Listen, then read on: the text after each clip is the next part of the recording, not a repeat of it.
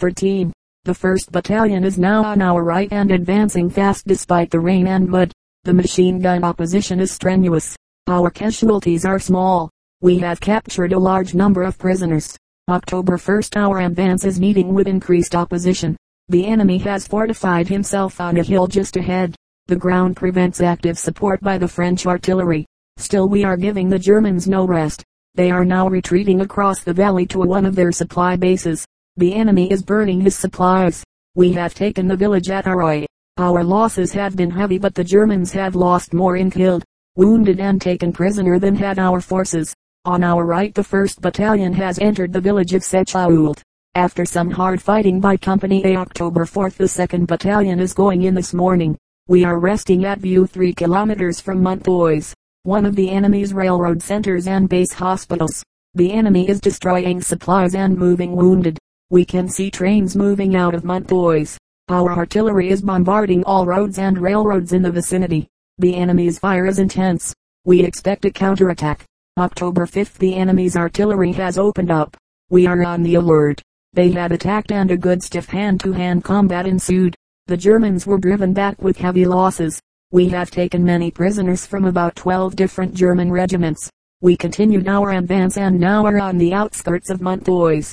October 6th the enemy is throwing a stiff barrage on the lines to our left where the 333rd French infantry is attacking. We can see the Huns on the run. The liaison work of the 157th Division is wonderful. Not the slightest gap has been left open. Our patrols entered Monthois early this morning and were driven out by machine gun fire but returned with a machine gun and its crew. We will be relieved by the 76th Infantry Regiment at 8 p.m. We hiked over the ground we had fought so hard to take to Minicourt, where the regiment proceeded to reorganize. October 12th left Bonny today and continued to Vignamont.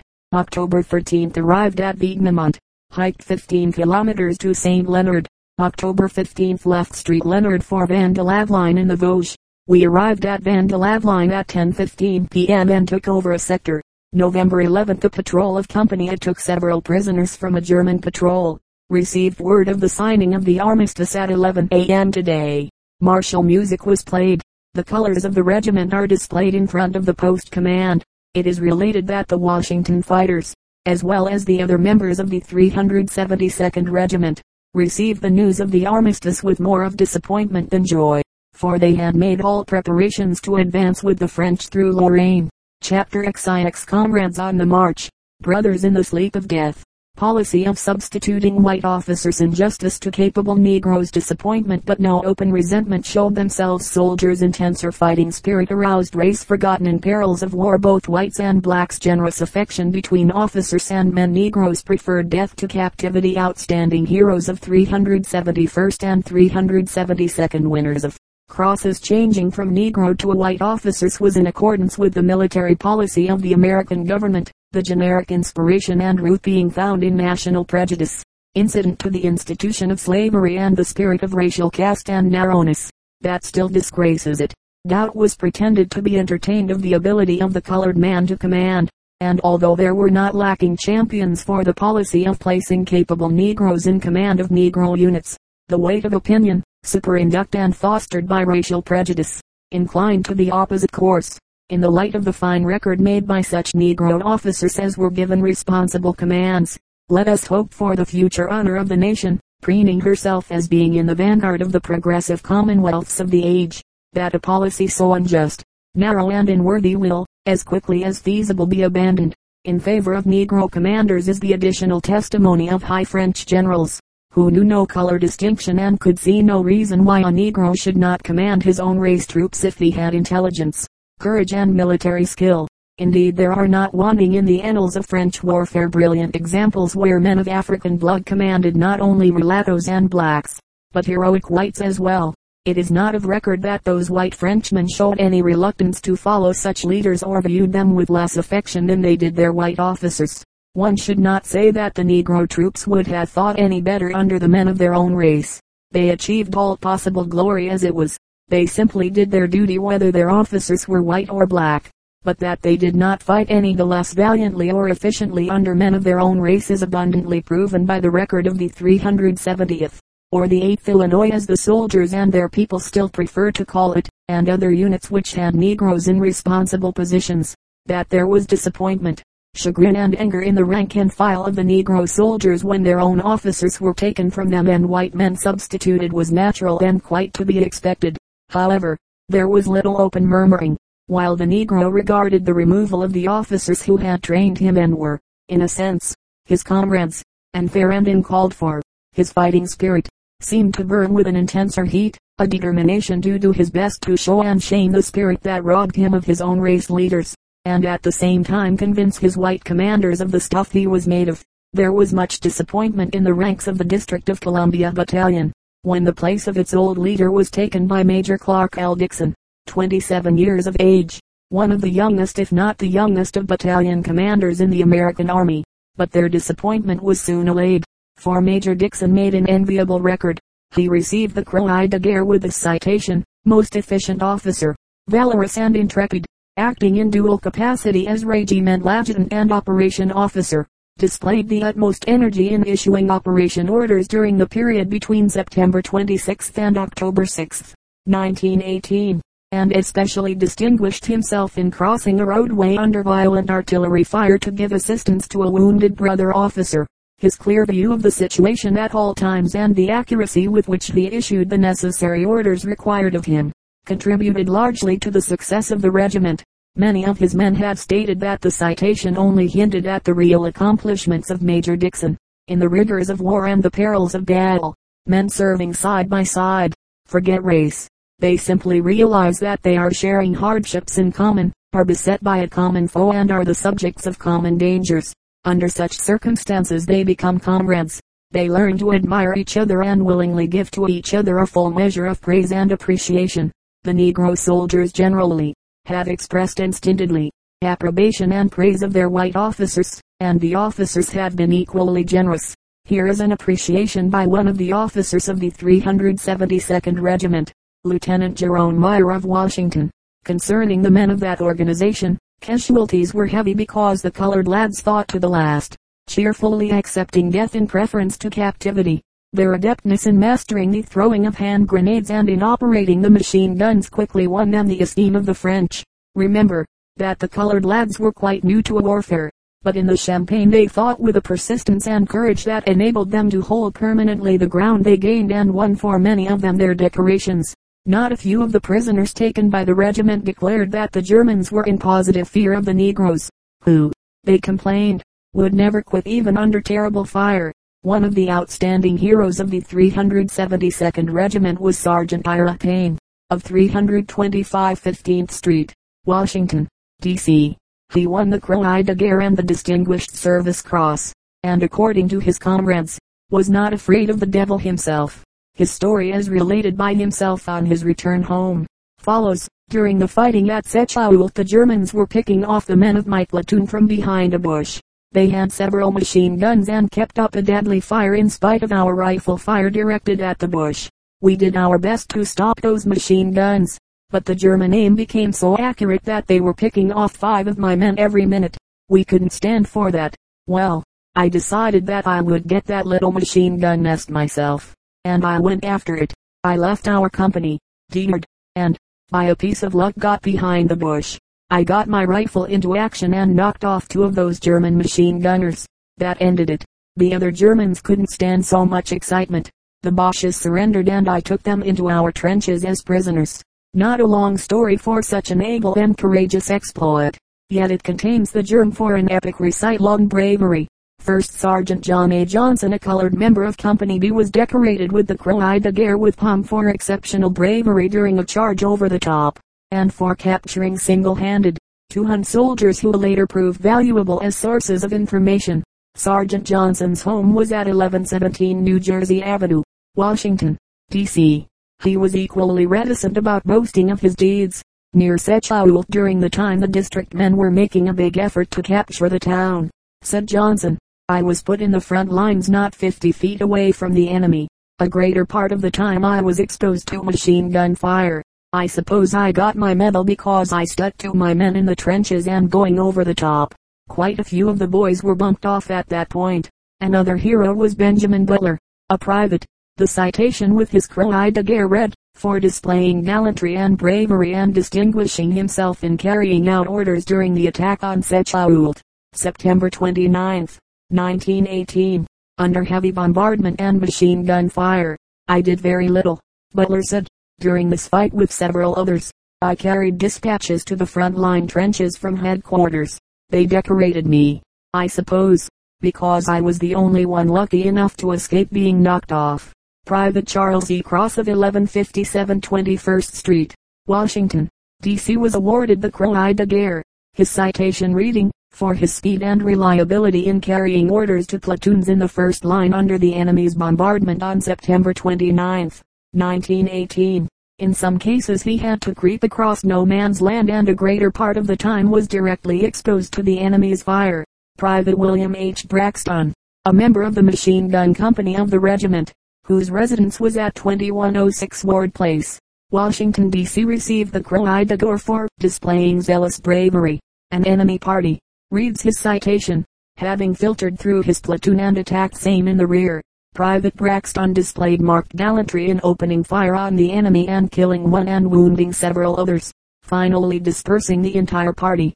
The men who stood by me when death stared them in their faces, said Braxton, deserve just as much credit as I do. I was only the temporary leader of the men. Corporal Depew Pryor, of Detroit, Michigan, was awarded the Medal Militaire, one of the most coveted honors within the gift of the French army, as well as the American Distinguished Service Cross. Pryor saw Germans capture a Frenchman, grabbing an armful of grenades. He dashed upon the Germans killing, wounding or routing a party of ten and liberating the Frenchman. Sergeant Bruce Meadows, 285 Erskine Street, Detroit. Michigan, brought home the Croix de Guerre with Silver Star, which he won for bringing down an aeroplane with an automatic rifle.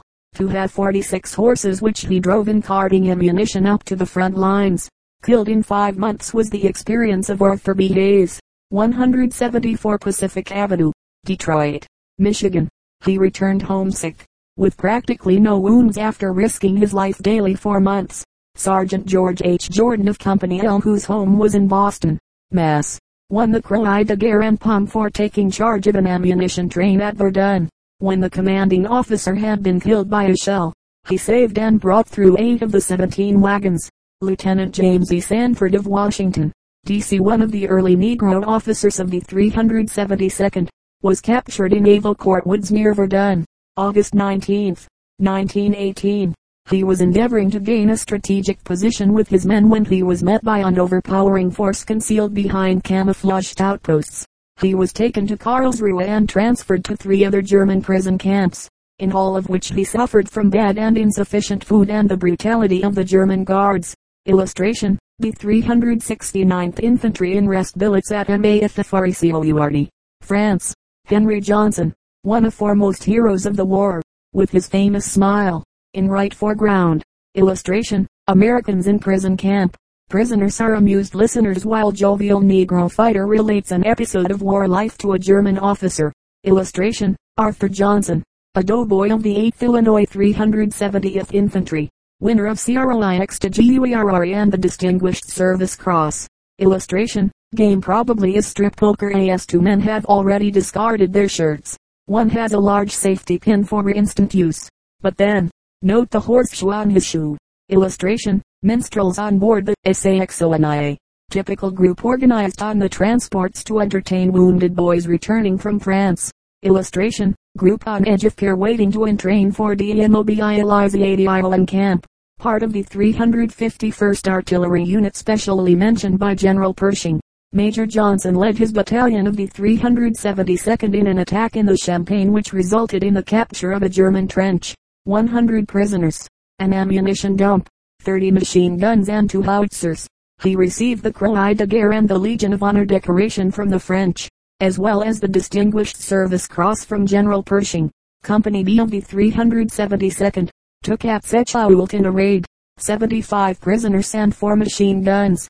One of the distinguished units of the 372nd, was the old and famous Company L of the Massachusetts National Guard.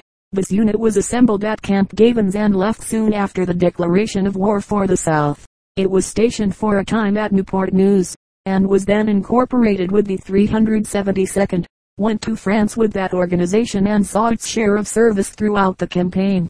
Other distinguished units were the well-known 9th Ohio Battalion National Guard, and National Guard companies from Connecticut, Maryland and Tennessee.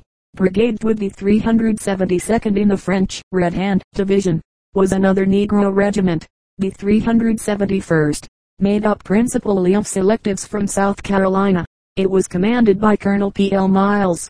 Among the officers were Major Thomas Moffat and Captain William R. Ritchie from Charleston. The regiment saw practically the same service as the 372nd under General Goybet, was mentioned in divisional and special orders, was decorated by Vice Admiral Moreau, Maritime Prefect of Brest. At the same time the honor was conferred on the 372nd. The two regiments were together for seven months. The men of the 371st especially distinguished themselves at Creekdus observatories, Haroy and in the plains of Monthois. 71 individual members received the Croix de Guerre and some the Distinguished Service Cross. Among the latter were the following, Sergeant Lear McClelland, Medical Detachment, Home Address, Boston, Mass. For extraordinary heroism in action near Arroy, September 30th, 1918. Corporal Sandy E. Jones, Company C. Home Address Sumter, S.C. For extraordinary heroism in action in the Champagne, September 28th and 29. 1918. Private Bruce Stoney. Medical Detachment. Home Address. Allendale. SC. For Extraordinary Heroism in Action near Arroy. September 29, 1918. Private Charlie Butler. Machine Gun Company. Home Address. Macomb. Miss Dot. For Extraordinary Heroism in Action near Arroy. September 29, 1918. Private Willie Boston. Machine Gun Company. Home Address. Roopville, GA. Dot, for extraordinary heroism in action near Arroy. September 29, 1918. Private Tillman Webster, Machine Gun Company. Home address, Alexandria. Low. Dot, for extraordinary heroism in action near Arroy. September 29, 1918. Private Ellison Moses, Company C. Home address, Mayesville, SC, for extraordinary heroism in action near Arroy. September 30, 1918. Private Hooney's Diggs. Company G home address. Lilesville, NC, for extraordinary heroism in action near Arroy. September 30, 1918.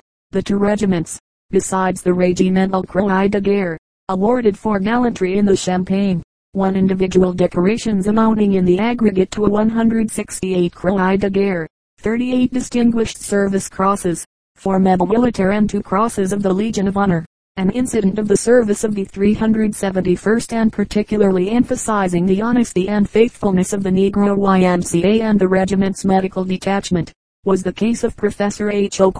A teacher in the Lincoln High School at Kansas City, Mo. Professor Cook, a YMCA man attached to the sector which the 371st was holding during the great offensive in September, went with the men to the front line trenches and rendered valuable aid among the wounded until he was gassed owing to the fact that there were no facilities at that particular time for the safekeeping of money and valuables. He carried on his person more than 150.000 francs in normal times 30.000 which boys in the regiment had given him to keep when they went over the top.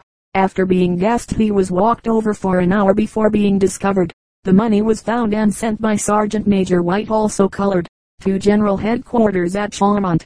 When Professor Cook was discharged from the hospital and made inquiry about the money, it was returned to him.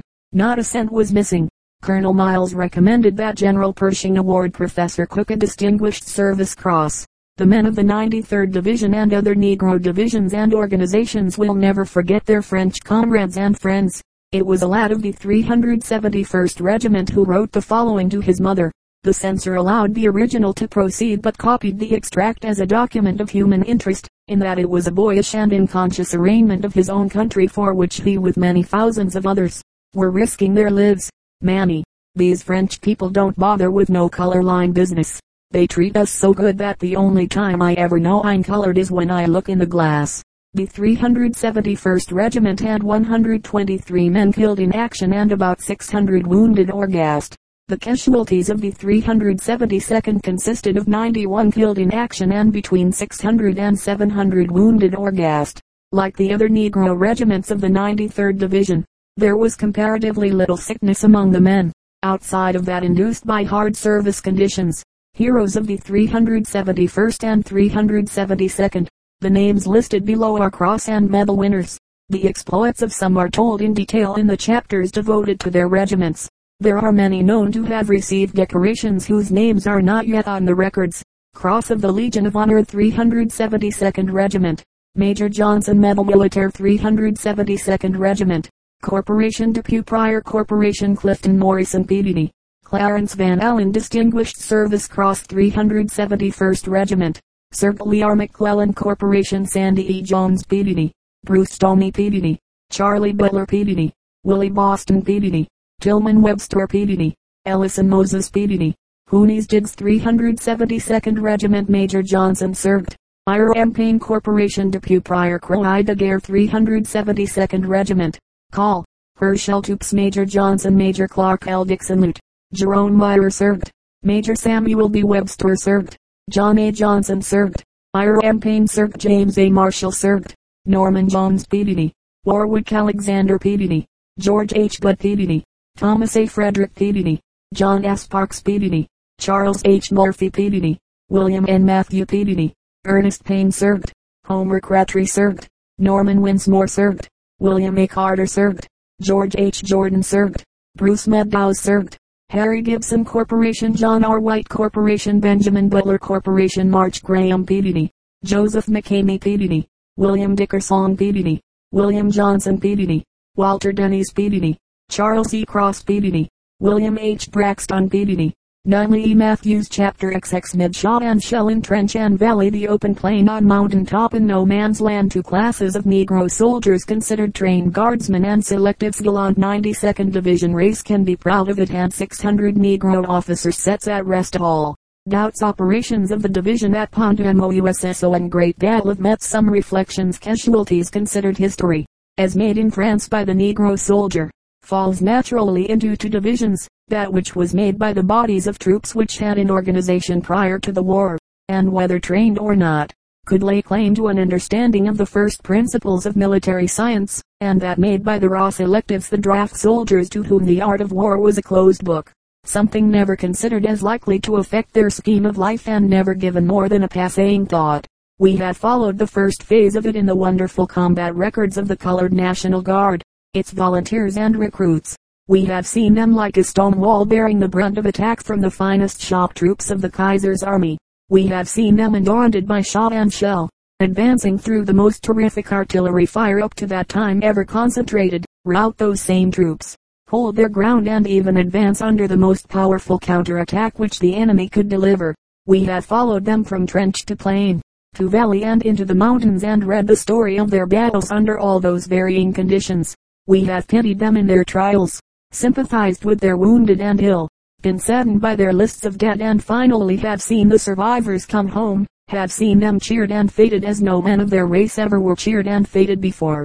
Much of the nation's pride in them was due to the fact that it knew them as fighting men, at least as men who were organized for fighting purposes before the war. When they marched away and sailed we had confidence in them, were proud of their appearance, their spirit, their willingness to serve, the country felt they would not fail to clothe with luster their race and maintain the expectations of them. That they fulfilled every expectation and more, had come back loaded with honors, finer, manlier men than ever, increased the nation's pride in them. Now we come to a contemplation of the other class, the men who knew nothing of military life or military matters, who, most of them, wished to serve but never dreamed of getting the opportunity many of them employed in the cotton fields or residing in the remote corners of the country, hardly knew there was a war in progress. Some of them realized that events out of the ordinary were transpiring through the suddenly increased demand for their labor and the higher wages offered them. But that Uncle Sam would ever call them to serve in his army and even to go far across seas to a shadowy to them, far off land, among a strange people, speaking a strange language, had never occurred to most of them even in dreams. Then all of a sudden came the draft summons. The call soon penetrated to the farthest nooks of our great land. Surprised, bewildered but happy, the black legions began to form. It already has been noted that with the exception of the 371st Regiment, which went to the 93rd Division, the selectives who saw service in the fighting areas, were all in the 92nd Division. This was a complete American division, brigade with its own army, commanded through the greater part of its service by Major General Ballou and towards the end by Major General Martin, while the 92nd Division as a whole, did not get into the heavy fighting until the last two weeks of the war. Individual units had a taste of it earlier. Service which the division as a whole did see, was some of the most severe of the war. The Negroes of the country may well be proud of the organization, for its record was good all the way through and in the heavy fighting was characterized by great gallantry and efficiency.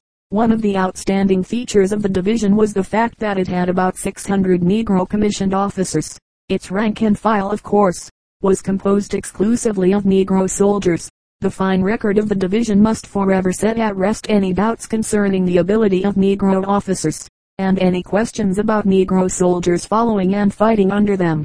It was a splendid record all the way through, and Negro officers rendered excellent service at all times and under the most trying circumstances.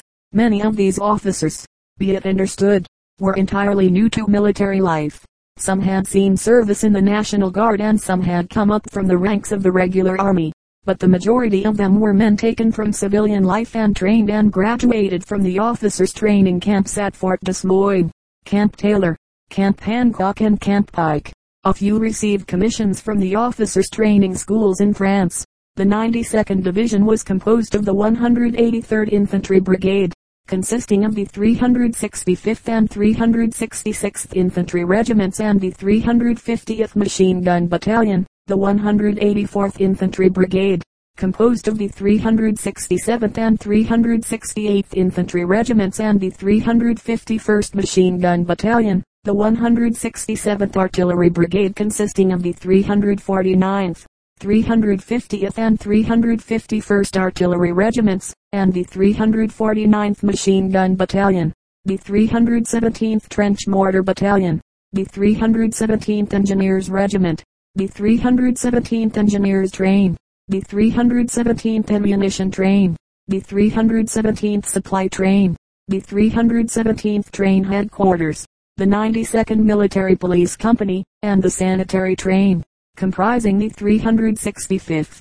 366th, 367th and 368th Field Hospital and Ambulance Companies. Briefly summarized, the operations of the 92nd Division may be stated as follows. Arrived in France the summer of 1918. After the usual period of intensive training in the back areas it was divided into several groups for training alongside the French in front line trenches. In August they took over a sector in the Saint By region near the Lorraine border.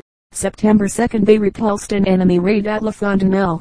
On September 26 the division was a reserve of the 1st Army Corps in the first phase of the Meuse-Argonne offensive. On October 10 they moved to the Marboche sector in the vicinity of Pont-de-Mousson. November 10 they advanced, reaching Bois Frihot and Bois Camino, capturing 710 prisoners. These positions were being consolidated on November 11 when the armistice put an end to the fighting. Of course there was fighting by some units of the division from the time early in the summer when they went into the trenches. When the Marboche sector was taken over by the 92nd Division, no Man's Land, was owned by the Germans and they were aggressively on the offensive. They held Villiers Farm, boys Bois de Tête-Dieu, Bois Frihot, Voivrat Farm, Voivrat Woods, Boys Camino and Moulin-Brook. Raids and the aggressiveness of the patrols of the 92nd Division changed the complexion of things speedily. They inflicted many casualties on the Germans and took many prisoners. Each of the places named above was raided by the doughty black men as was also Ypres while their patrols penetrated north nearly to the east and west line through Pugny. The Germans were driven north beyond Frihot and Voivrat to Camino Bridge. In their desperation they tried to check the Americans by an attempt to destroy the bridge over the Seal River. They succeeded in flooding a portion of the adjacent country, these tactics demonstrating that they could not withstand the Negro soldiers. West of the Seal River excellent results followed the energetic offensive, the Germans losing heavily in killed, wounded and prisoners. In nearly every instance the raids were conducted by Negro line officers. Up to this time the division as a whole had never been in a major battle. The only regiment in it that had seen a big engagement was the 368th Infantry, which took part in the action in the Argonne Forest in September. The division's chance came in the great drive on Metz, just before the end of the war. They were notified at 4 o'clock Sunday morning, November 10th. The motto, see it through, of the 367th Infantry, known as the Buffaloes, echoed through the whole division. They began their advance at 7 o'clock from Pont de Mousson. Before them was a valley commanded by the heavy guns of Metz and by innumerable nests of German machine guns. The Negroes seemed to realize that here for the first time was the opportunity to show their mettle that for the first time they were going to battle as a division. A sense of race pride seemed to stir and actuate every man. Here was a chance to show what this great body, composed of cotton field Negroes, of stevedores, mechanics, general laborers, trades, professional men and those from all walks of civilian life who but recently had taken up the profession of arms, could do. An opportunity to enact a mighty role was upon them, and they played it well. Not only were the black infantry and machine gun units up at the front, in the thickest of it, but the artillery the 167th Brigade was on the line behaving like veterans. They laid down a barrage for the infantry that was wonderfully effective. They established a reputation which has been made by but few among French, British or Americans, of laying down a barrage that did not entrap, and fatally so, their own comrades. It was a glorious day for the division. The casualty roll was heavy for the sector was strongly fortified and the enemy made a most determined resistance. Metz is considered by experts to be th.